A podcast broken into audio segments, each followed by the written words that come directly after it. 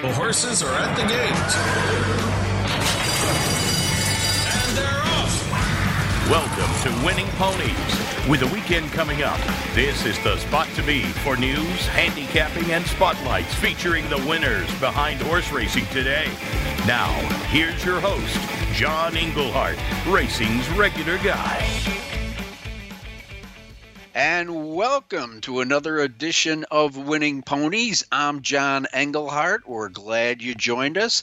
Uh, let's see. I got really. I talk about the world of racing and the wonderful people you meet. I've got two wonderful people on that are doing different things uh, in the industry, but the, they're great guests. Uh, the, the first is Natalie Voss. Now, I haven't had Natalie on, I think, for a couple of years, and got to know her over the years and her husband. And uh, she had a rare occurrence in her life where she won not one, but two Eclipse Awards in the same year. She won one for what's called News and Enterprise Writing, and it was a multi part series. Uh, on how how are we doing with thoroughbred aftercare, and then she broke it down into a couple chapters of which we'll, we'll try to go through. And uh, the one that really hit me was the, the feature writing category. Uh, it is just a fantastic job on uh, describing this uh, unique set of circumstances that brought people together and s- saved a horse. It's called An Angel on His Shoulder. Uh, this thoroughbred's fate was written in ink. So, anyhow, I'm not going to tell you. That's why we got Natalie on, but that's what we're going to be covering. And I congratulate her on winning not one, but two Eclipse Awards. Pretty impressive. And then uh, our guest handicapper is going to be Eric Wing. You know, he's the guy at the wheel of, of HorseTourneys. And uh, looks like all the good actions down in New Orleans at the Fair Grounds. Uh, they're going to have five stakes on Saturday. Now, two of them are Derby and Oaks preps. The Derby prep is the $200,000 Lecomte, mile and a 16th main track. And for the ladies, it's the Silverbulletday, 150,000 on the line, and that one at a mile and 70 yards. And we'll round it out with another graded race called the Louisiana, a mile and a 16th. And who's in that field? Last year's Louisiana Derby winner, Wells Bayou trained by Brad Cox. And I'm telling you what, Brad Cox is loaded for bear on Saturday, so keep an eye out for him. Well, let's take a look at uh, some of the uh, news of the nation, and this one is in- international news in that Prince Khalid bin Abdullah passed away. As you know, uh, he uh, is Juddmonte Farm he founded them, and uh, th- this gentleman uh, had a deep commitment to breeding world class racehorses. He was 83 years old when he passed away earlier in the week. Uh, quite a legacy. Think of these horses.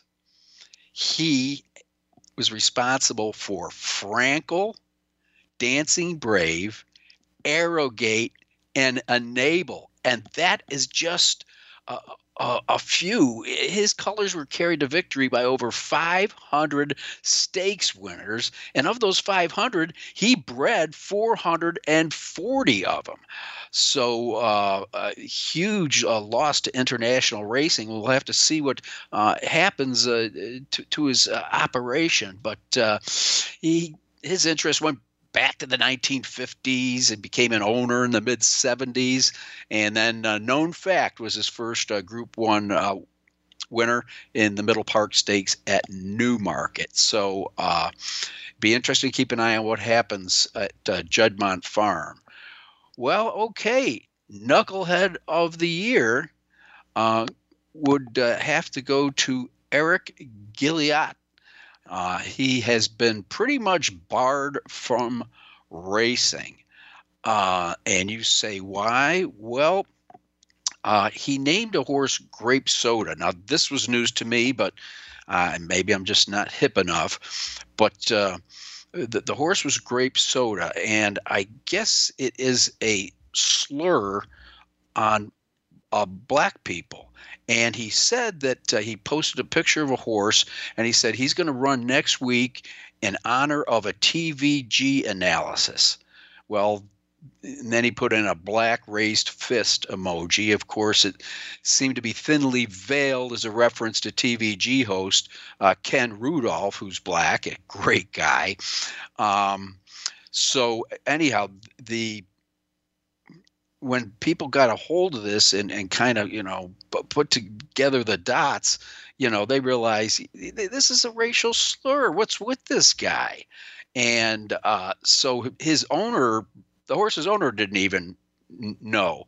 And so, anyhow, uh, things are in motion and the horse's name has already been changed and i love this change respect for all.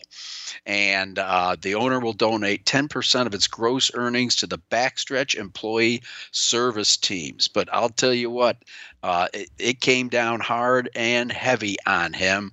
Uh, pretty much a NYRA uh, wants him off the grounds. He won't be able to uh, race uh, any horses there. Uh, same with the Stronach group. And uh, uh, TVG won't show any races that his horses are in. But supposedly, Grape Soda is the last horse he ever started. So perhaps it's all mute. Uh, but nonetheless, what a knucklehead thing to do. Now, we've talked about this in the past uh, the difficulty uh, with the new riding crop restrictions.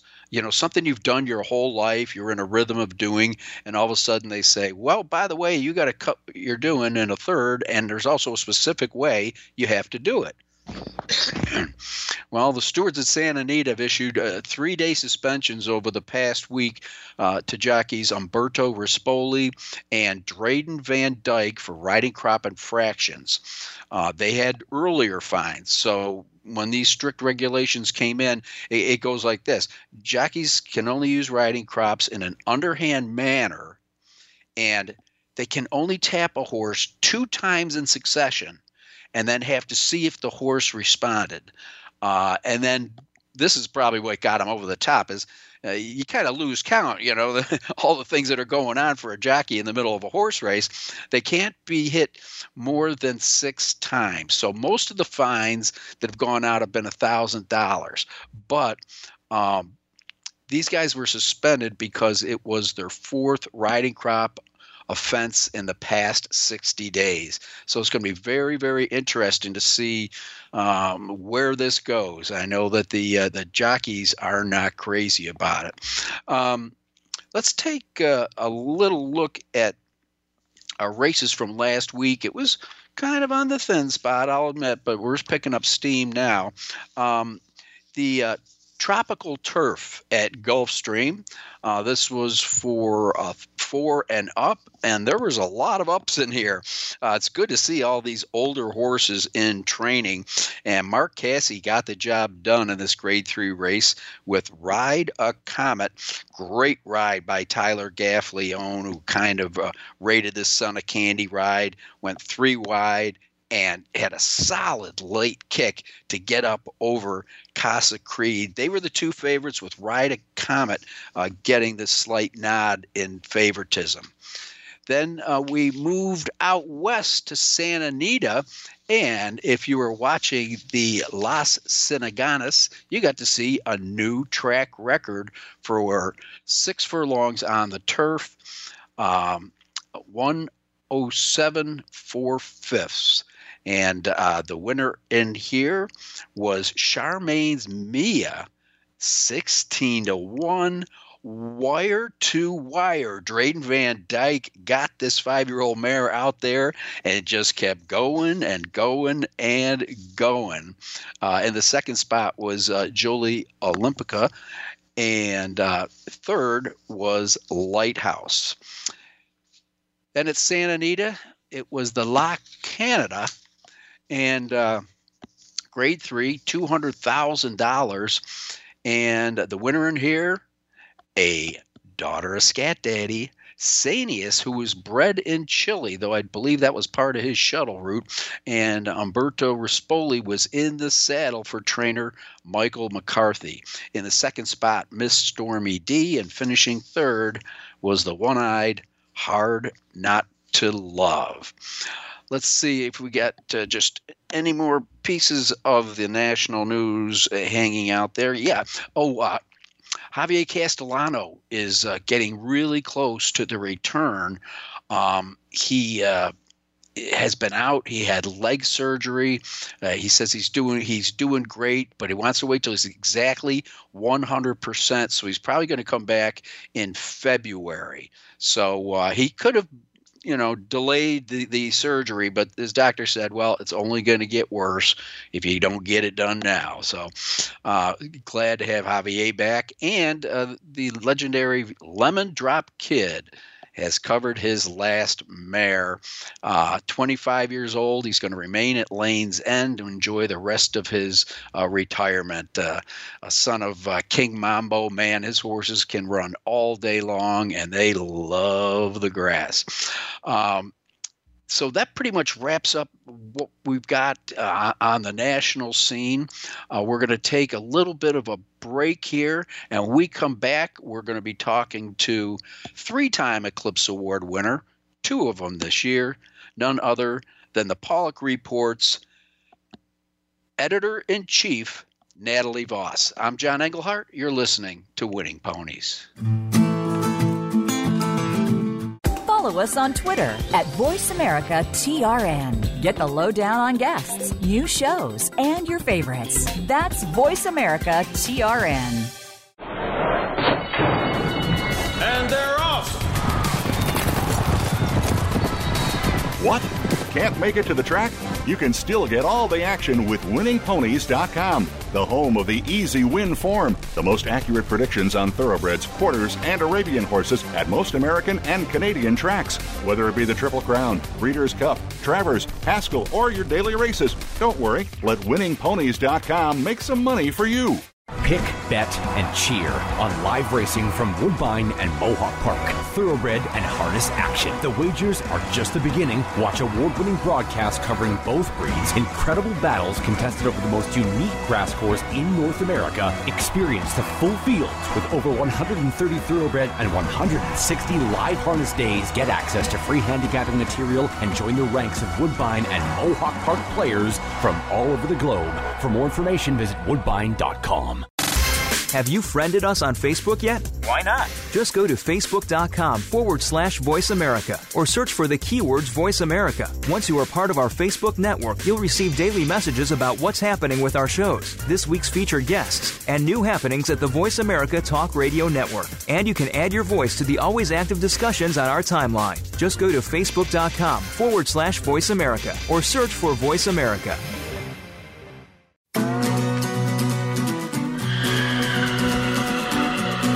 You're tuned in to Winning Ponies with your host, John Englehart, racing's regular guy. The phone lines are open and are toll free 1 866 472 5788 or send us an email at show at winningponies.com. John and our guests are looking forward to hearing from you. Have any tips or comments you'd like to share? Any questions we would be happy to answer? Contact us. Now, back to the show. Winning Ponies with John Englehart.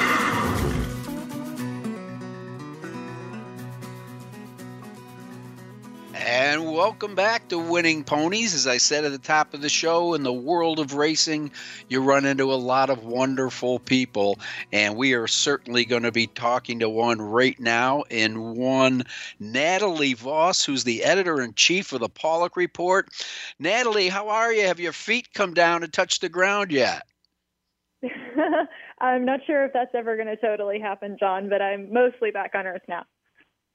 Well, uh, you know, I've been following your career for many, many years, and uh, I didn't research it, but I, I don't know how many people in the history of racing have won two Media Eclipse Awards in one year. And I'm not asking you to uh, th- to tell me who it was or whatever, but that is an amazing accomplishment. Let me just kind of set the stage for the people uh, that the two eclipses uh, were for two categories: uh, feature writing and god i love this story.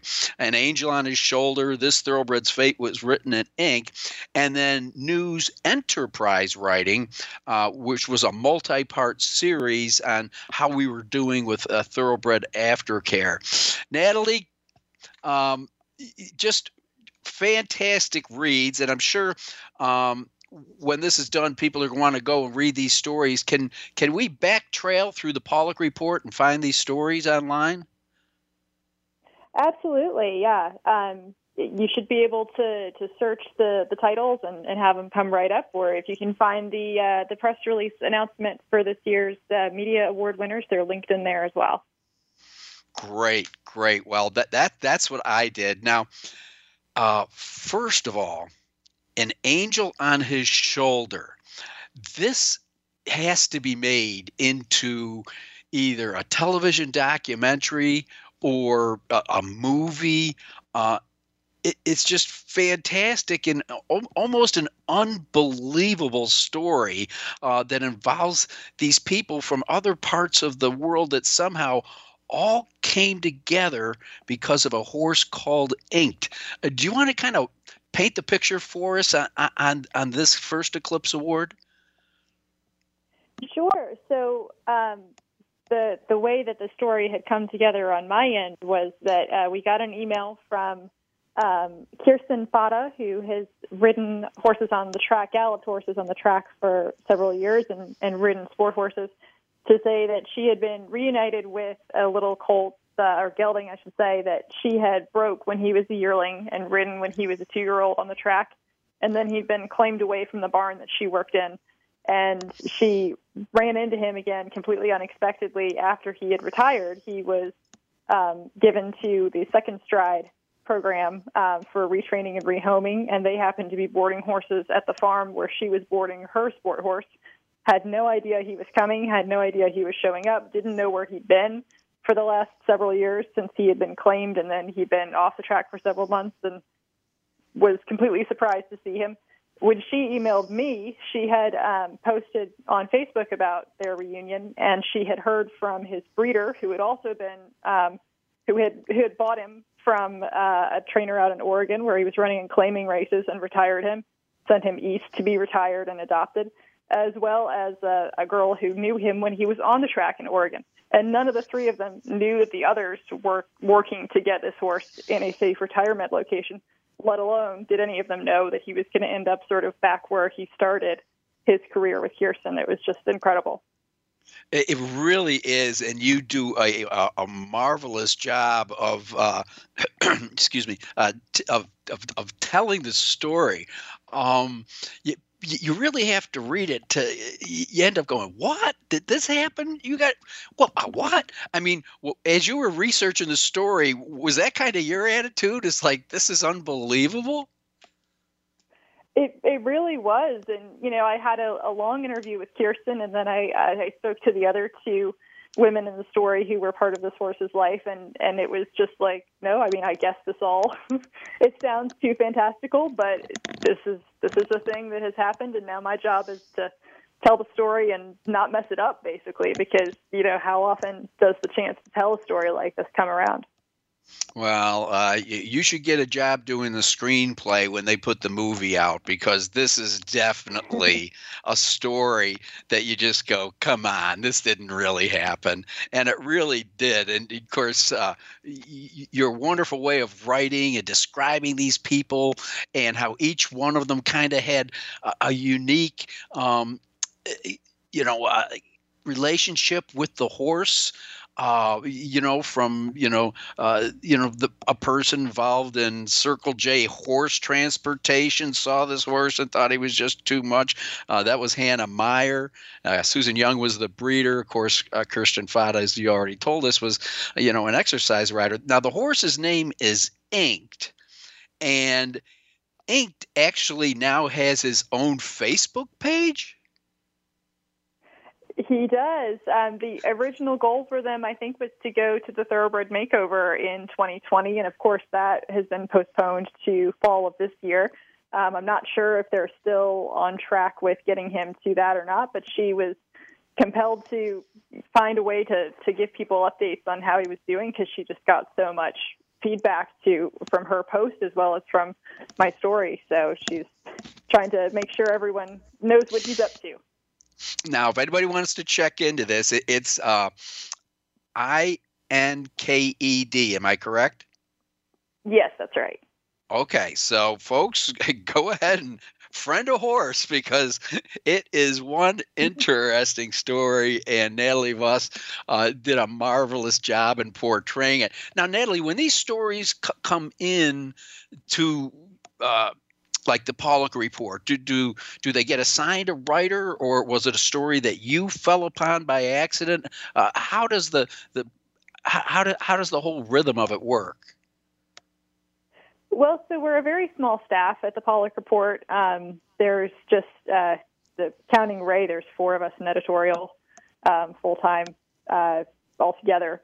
And so it, when emails come in, we'll sort of share them amongst each other and sort of say, ah, what do you what do you think? Is this something that we should get into? Does this strike you as does this sort of strike your fancy? And this was something that um, you know once I connected it, particularly with her her Facebook post detailing the story a little further.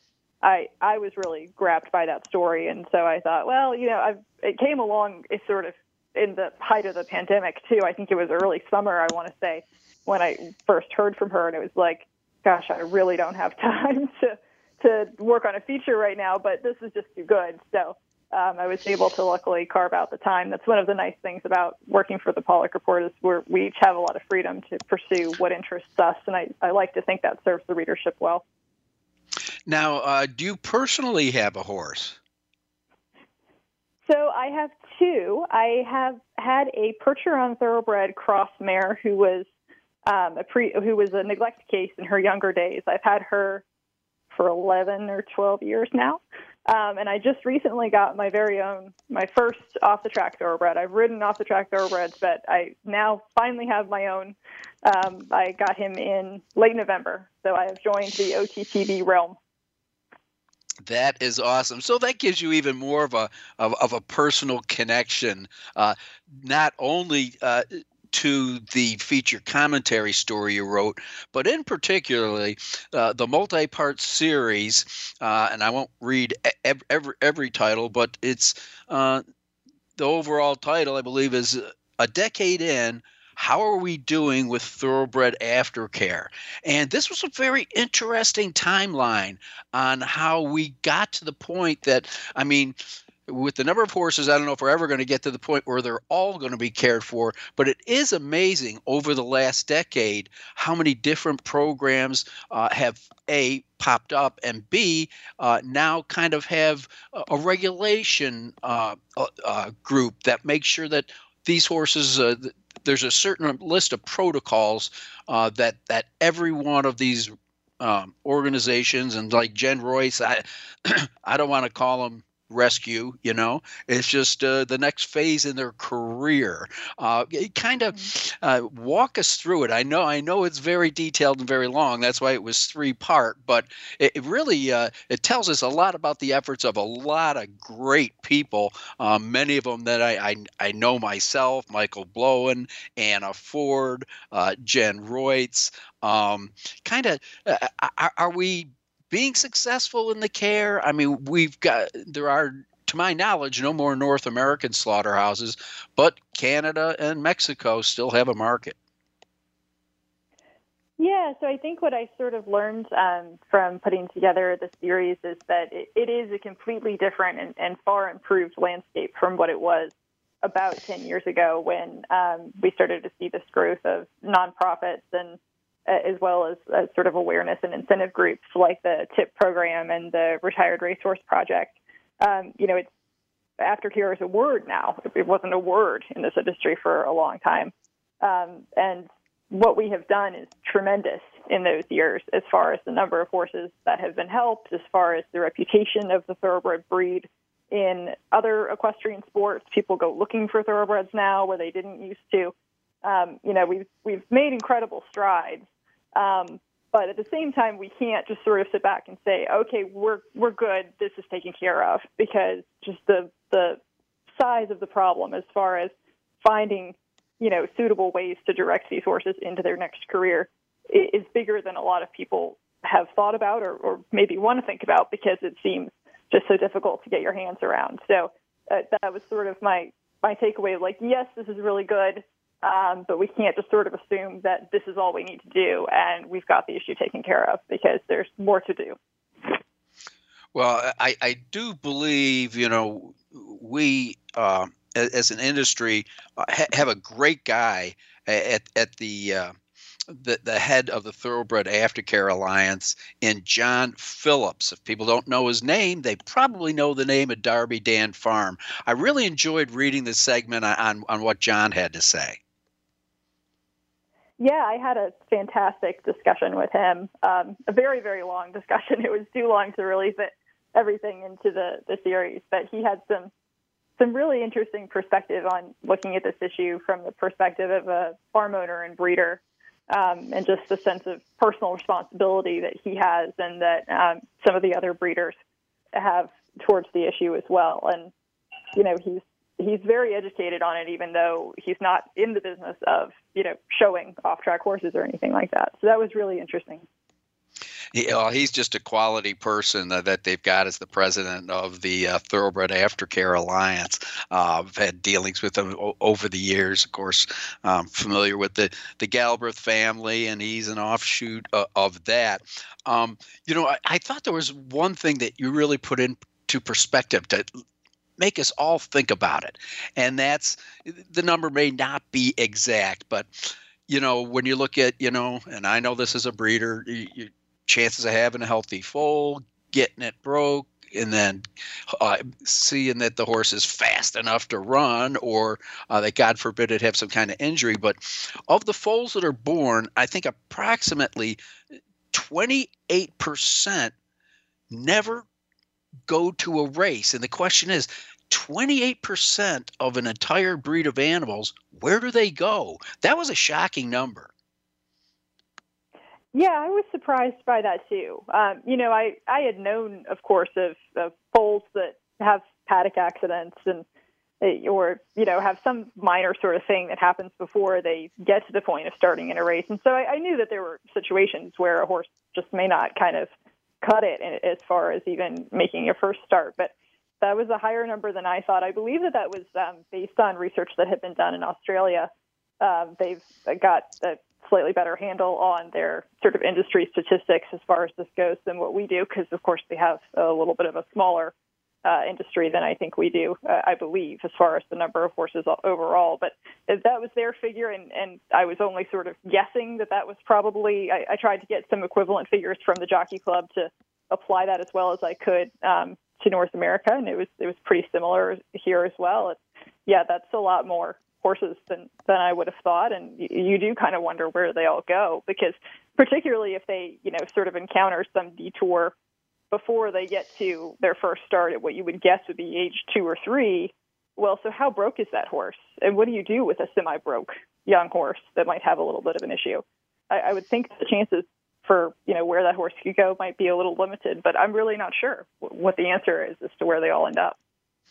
Well, it was it was a very uh, you know eye-opening uh, statistic. Now, got a couple minutes left. Uh, the one of the things that have come out of this uh, whole movement is, is something called the Thoroughbred Makeover Project. Can you capsulize what that is?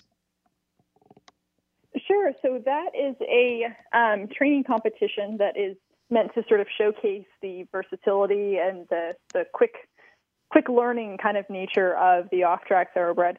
um, the way they have you do it is you apply to be a trainer competing in that program, and then you apply to bring a horse into that year's program, and you have from I believe it's mid December or January, I think, through the date of the competition, which is typically in early October, to get the horse ready to compete in your chosen discipline. And there's several different uh, sports or disciplines that you could show the horse at at the makeover competition in October.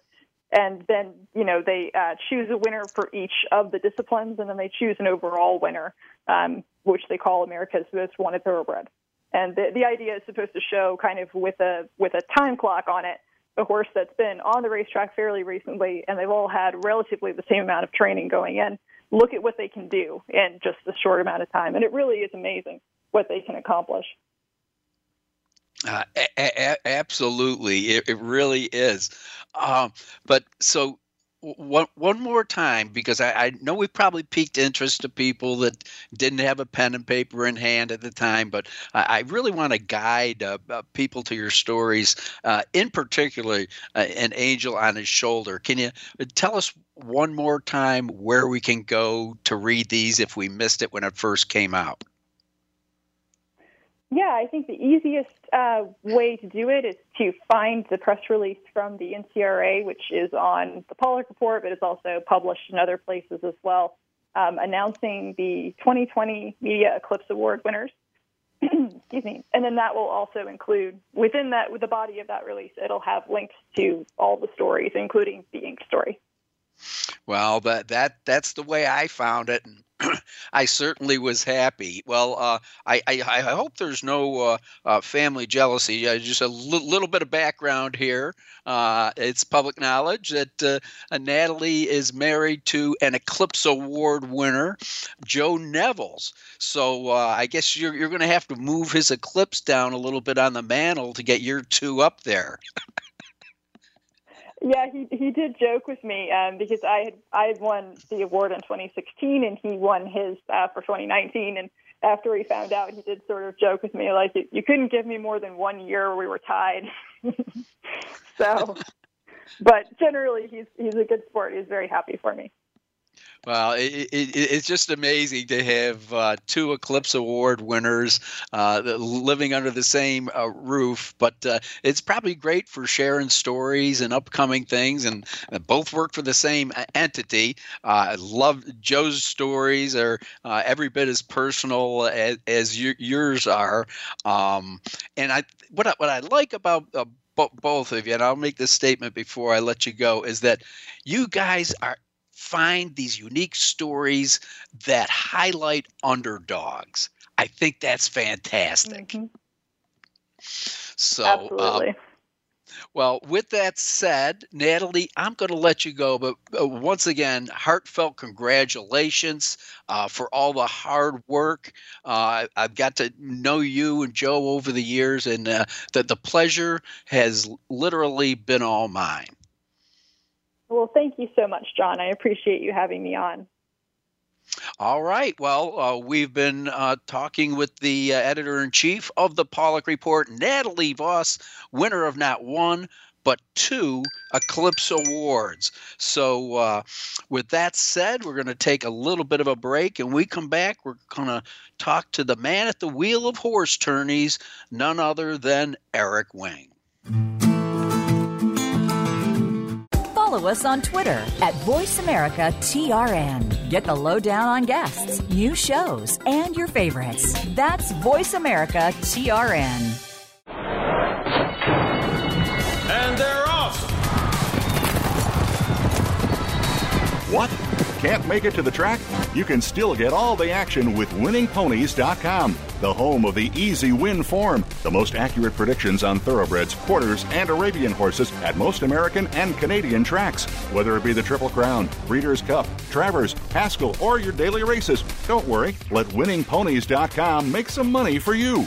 Pick, bet, and cheer on live racing from Woodbine and Mohawk Park. Thoroughbred and harness action. The wagers are just the beginning. Watch award winning broadcasts covering both breeds, incredible battles contested over the most unique grass course in North America. Experience the full fields with over 130 thoroughbred and 160 live harness days. Get access to free handicapping material and join the ranks of Woodbine and Mohawk Park players from all over the globe. For more information, visit woodbine.com. Have you friended us on Facebook yet? Why not? Just go to facebook.com forward slash voice America or search for the keywords voice America. Once you are part of our Facebook network, you'll receive daily messages about what's happening with our shows, this week's featured guests, and new happenings at the Voice America Talk Radio Network. And you can add your voice to the always active discussions on our timeline. Just go to facebook.com forward slash voice America or search for voice America.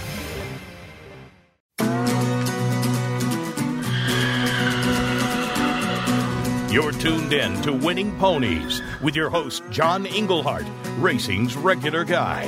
The phone lines are open and are toll free 1 866 472 5788 or send us an email at show at winningponies.com. John and our guests are looking forward to hearing from you. Have any tips or comments you'd like to share? Any questions we would be happy to answer? Contact us. Now, back to the show. Winning Ponies with John Englehart.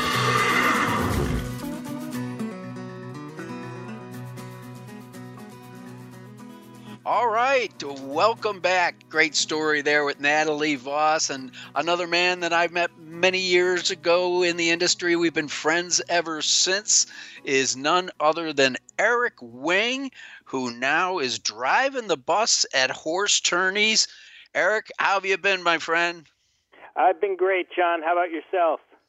Hey, I'm on the right side of the grass. Can't complain. So, uh, you know, just uh, taking it in. I'm glad that uh, you know it's this time of year where uh, we're getting a little more meat on our plate as far as horse racing. You know, that seems to be the national uh, or the natural progression of things. Is like, yeah, you can actually win Derby and Oaks points now, and uh, so a lot of a lot of good racing in the warmer weather uh, on the West Coast, uh, down in New Orleans, and certainly uh, over in Florida. So I'm, I'm happy to kind of get geared up and get, get excited about watching these horses. Uh, but with that said, uh, the action's picking up, and what is HorseTourneys going to offer my handicappers here at Winning Ponies in the next couple of days? Well, uh, we just got off a gigantic weekend uh, with our FloCal face-off that was won by John Levitt of Baltimore, uh, Alan Levitt rather, uh, John Alan Levitt of Baltimore, and uh, Alan won two hundred and six thousand for being the best of about four hundred and twenty entries uh, last Saturday and Sunday. The total pot was 570,000, which was almost triple what we had in uh, the 2020 FloCal face-off. But anyway, uh, that's yesterday's news. Starting this weekend, we offer qualifiers for what is the second jewel in our tourney triple series, the first being the FloCal. And that's the Players' Championship on Friday and Saturday, April 2nd and 3rd of Easter weekend and uh, it's a two hundred thousand dollar guaranteed tournament. We hope that it's that the uh, ultimate purse ex- well exceeds that two hundred thousand figure. You could start qualifying for it now at horse tourneys starting on Friday. Um, we've got uh, hundred and forty-six dollar, hundred and fifty-six dollar qualifiers. That's how Alan Levitt won his won his 206,000 by the way. He won a $118 qualifier to get into it and then turn that into 206 grand. So um we've got some exciting big money tournaments throughout the year. We had the, the FloCal which we just did, the Players Championship uh first weekend in April. We'll have the Spawn Surf Showdown in August. Uh, lots of good stuff in between, but those have kind of become our tentpole events in in our minds and in the minds of the players. All right, and that leads into I want to remind our listeners uh, that uh, with playing multiple tracks, uh, it's very important that uh, you, you kind of get the best information you can get. And of course, uh, that information is at winningponies.com by pulling down the easy win forms. You can go up anytime you want and check out our recent results. But uh, particularly if there's a track in the mix that you're not uh, used to playing, I think the easy win forms will help you a lot. Well, uh, talking about you know getting our eye on the prize down the road uh, to the first week in in May. Uh, we're st- we're got uh, two points races on on the card uh, today, and uh, that would be the Lecomte, that's for the boys, and the girls is the Silverbulletday, both at, at, at the Fair Grounds. Now, Eric, I know you're a bit of a good handicapper. Uh, I found something interesting. I, I, I, was kind of aware of this, but it wasn't until I started looking at the PPs that uh, a lot of horses we're going to be looking at, particularly in these three row races, jumped up and won big their last race racing on Lasix. In these races, you notice that they are not racing on Lasix. And the reason is Churchill Downs said if you're using Lasix, you're not getting any Derby or Oaks points. Uh, uh, how does this throw a wrench into your handicapping? Uh, it does do that, John.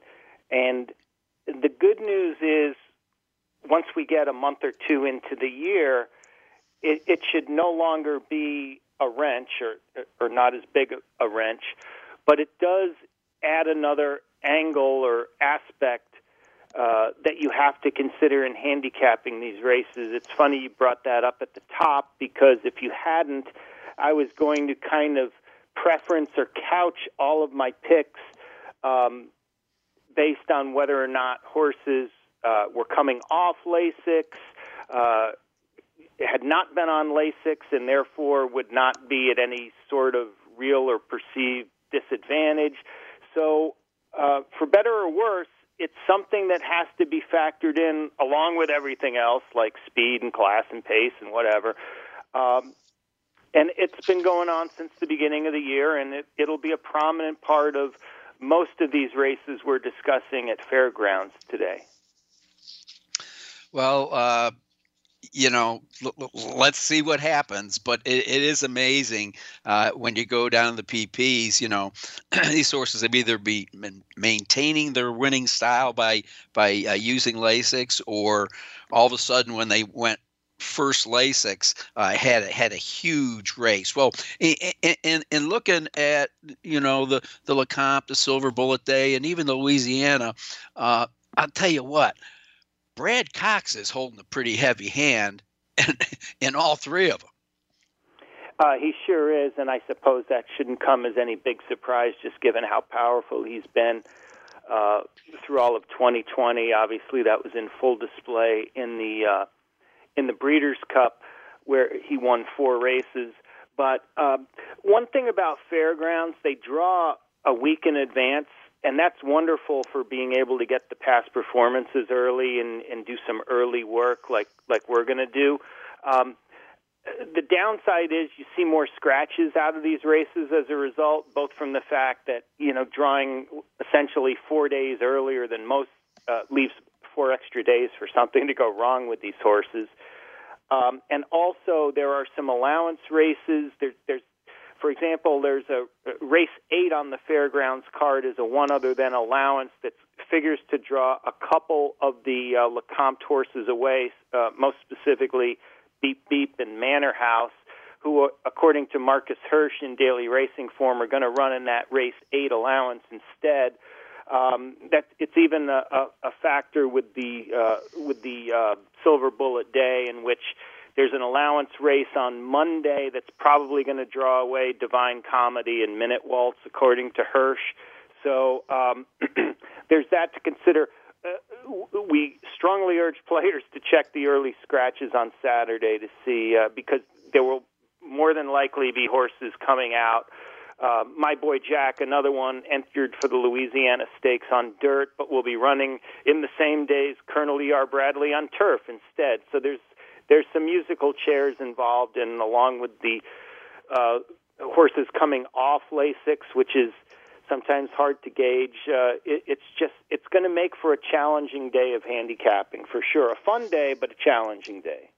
Well, the other thing when they come out that early, I always download them, and uh, what I actually like is I have no odds. So you know your eye's not drawn uh, to a specific uh, horse. Um, eh, you know where whoever made, was made the morning line favorite. Um, well, I already stated, uh, Brad Cox, uh, of course, we know that uh, you know, shocking international news about Juddmonte Farm. And uh, he's got a Juddmonte homebred in here uh, called Mandaloun.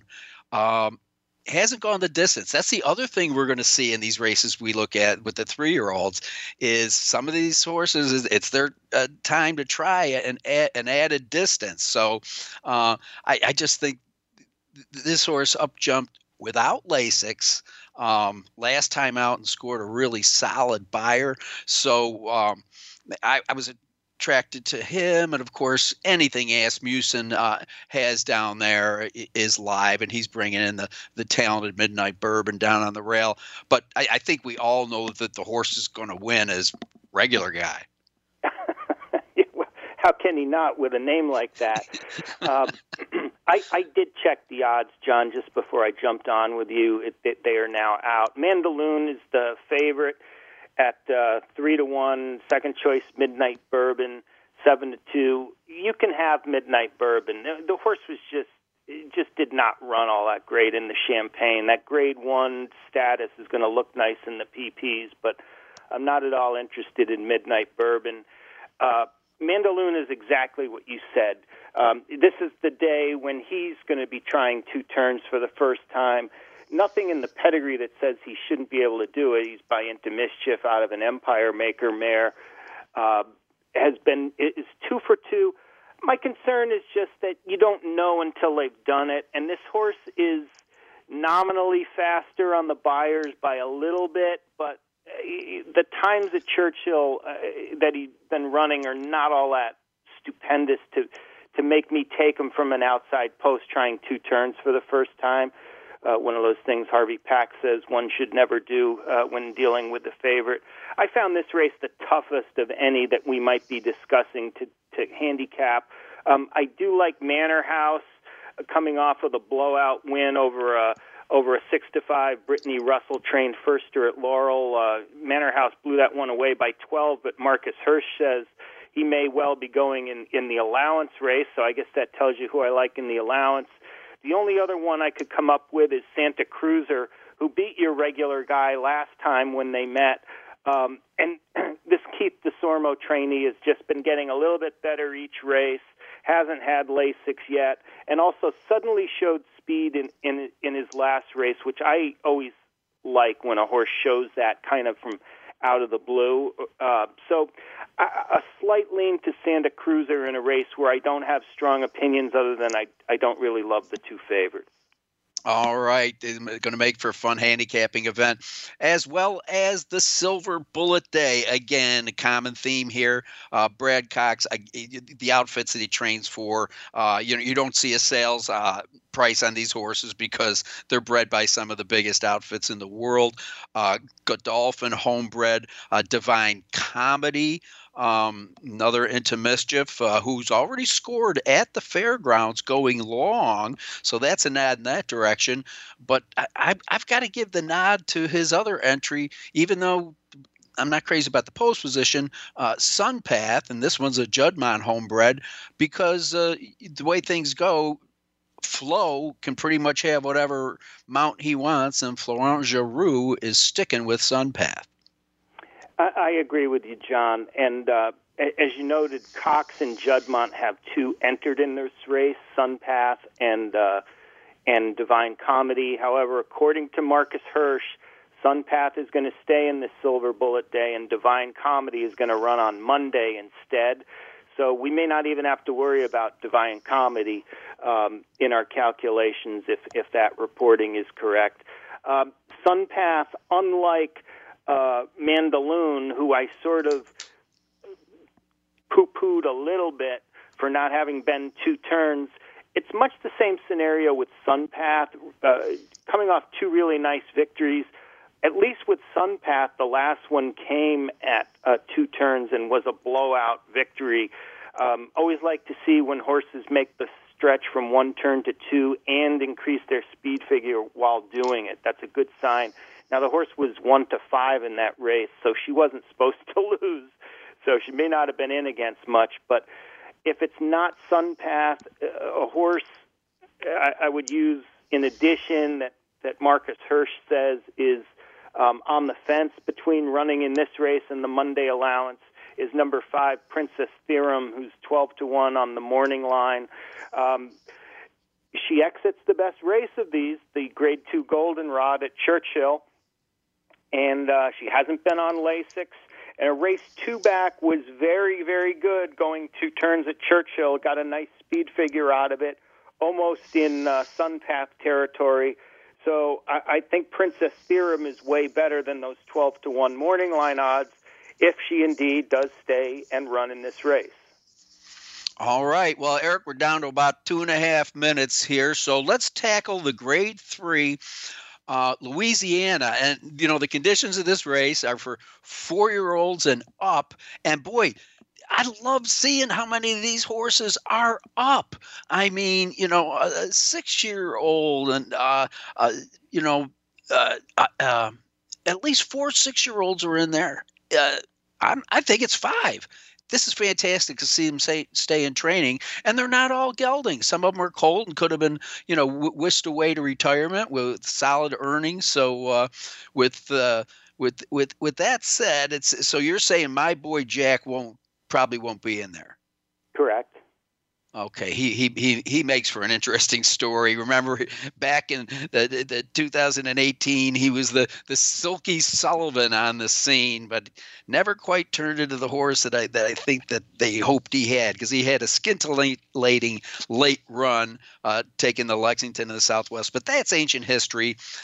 Here's the interesting horse. Here's the angle horse. Uh, he, he could he could win easily or have a legitimate excuse, and that's Brad Cox trained, Florent Geroux ridden, Wells Bayou. Uh, there, there are two horses I really like in this race. One of them is Wells Bayou, coming off a long layoff, has run six times. Whenever the pace is normal, he wins. Whenever the pace is pretty brutal, brutally fast, he loses. So just almost without thinking, you say, well, this horse is highly dangerous as long as there isn't some sort of uh, suicidal pace duel up front. The thing is, he does come off that layoff, and he's three to one in the in the morning line odds. The other horse I like, and is almost an automatic play just by virtue of the morning line odd differential, is number five, Indy twelve to one for trainer Jeff Engler, coming off a very fast race at Tampa and is now dropping seven pounds while drawing a cozy post number five for with Joe Talamo up.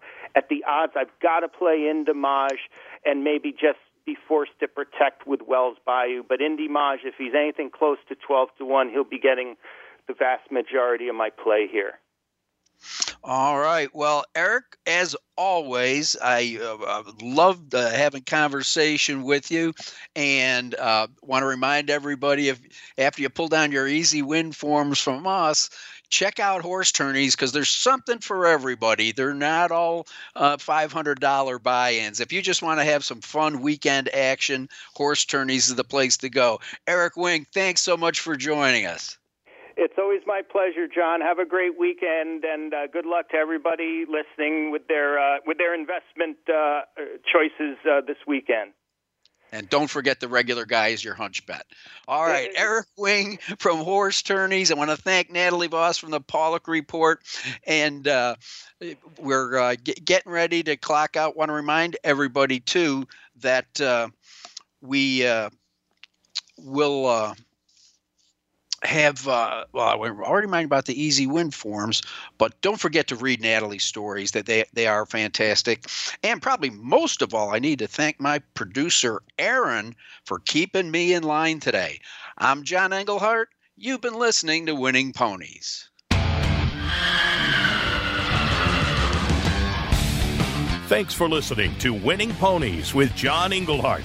We hope the information from today's show will benefit you at the next post. Join us for more insight next Thursday at 8 p.m. Eastern Time, 5 p.m. Pacific on the Voice America Variety Channel. Also, look for our weekly newsletter. Have a great week, and may your photos always be winners.